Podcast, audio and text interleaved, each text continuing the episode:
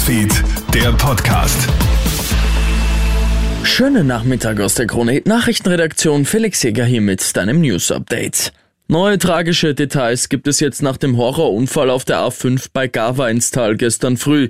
So ist jetzt bekannt, dass der Vater der Familie am Steuer des Kleintransporters war. Er gibt an, dass er einen Sekundenschlaf hatte.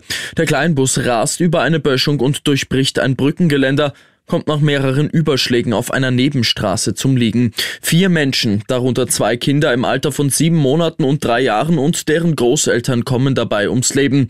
Der Familienvater am Steuer, die Mutter und ein drittes Kind werden leicht verletzt. Nach dem heftigen Fall aus Linz, bei dem zwei steirische Teenager eine Wirtin überfahren haben, weil sie eine Rechnung nicht bezahlen wollen, wird jetzt ein ähnlicher Fall bekannt. Ein Campingplatzbetreiber aus Oberösterreich meldet, dass er von einem Gast angefahren worden ist. Der Mann hatte seine gebuchten Übernachtungen storniert, will dann die Stornogebühr aber nicht bezahlen. Als sich der Betreiber vor sein Auto stellt, wird er überfahren, schlägt mit Kopf und Schulter auf dem Asphalt auf. Die Polizei ermittelt gegen den Mann, einen Niederländer wegen fahrlässiger Körperverletzung und Fahrerflucht. Einen Schutzengel hat offenbar eine 19-Jährige gestern Abend in Tirol. Im Kaunertal ist die junge Frau mit ihrem Auto unterwegs, als plötzlich zwei Muren auf die Straße abgehen, in einem Abstand von nur 800 Metern.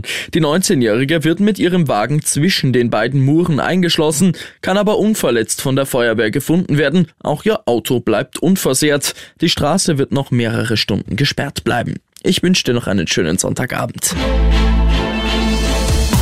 Krone Hits, Newsfeed, der Podcast.